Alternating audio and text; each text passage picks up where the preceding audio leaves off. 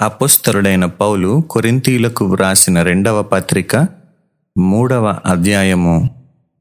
మమ్మును మేమే తిరిగి మెప్పించుకొన మొదలు పెట్టుచున్నామా?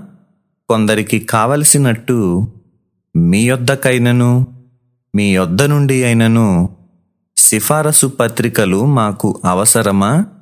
మా హృదయముల మీద వ్రాయబడి ఉండి మనుష్యులందరూ తెలిసికొనుచు చదువుకొనుచున్న మా పత్రిక మీరే కారా?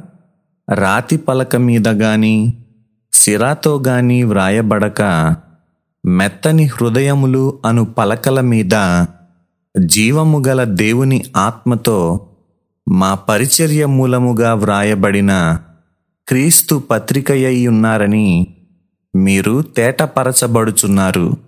క్రీస్తు ద్వారా దేవుని ఎడల మాకిట్టి నమ్మకము కలదు.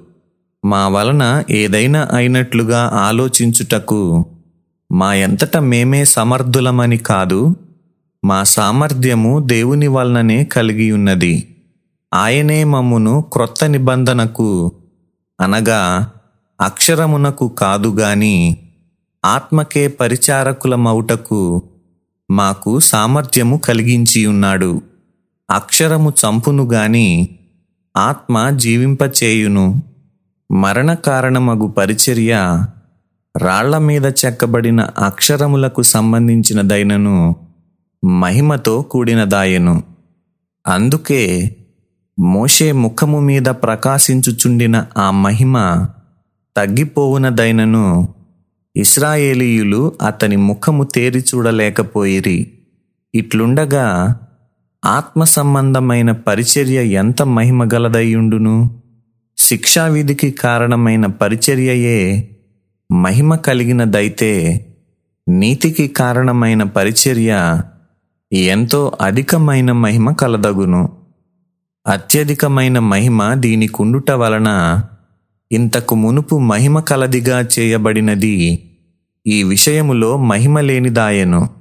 తగ్గిపోవునదే మహిమ గలదై ఉండిన ఎడల నిలుచున్నది మరి ఎక్కువ మహిమ గలదై ఉండును గదా? తగ్గిపోవుచున్న మహిమ యొక్క అంతమును ఇస్రాయేలీయులు తేరి చూడకుండునట్లు మోషే తన ముఖము మీద ముసుకు వేసుకొనెను.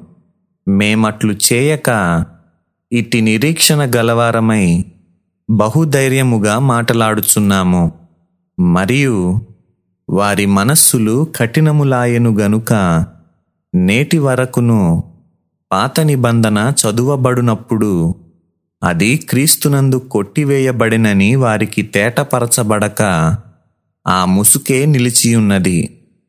నేటి వరకును మోషే గ్రంథము వారు చదువునప్పుడెల్లా ముసుకు వారి హృదయముల మీదనున్నది గాని వారి హృదయము ప్రభువు వైపునకు ఎప్పుడు తిరుగునో అప్పుడు ముసుకు తీసివేయబడును.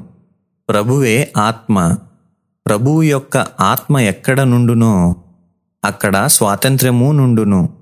మనమందరమును ముసుకులేని ముఖముతో ప్రభువు యొక్క మహిమను అద్దము వలె ప్రతిఫలింపజేయుచు మహిమ నుండి అధిక మహిమను పొందుచు ప్రభువగు ఆత్మ చేత ఆ పోలికగానే మార్చబడుచున్నాము.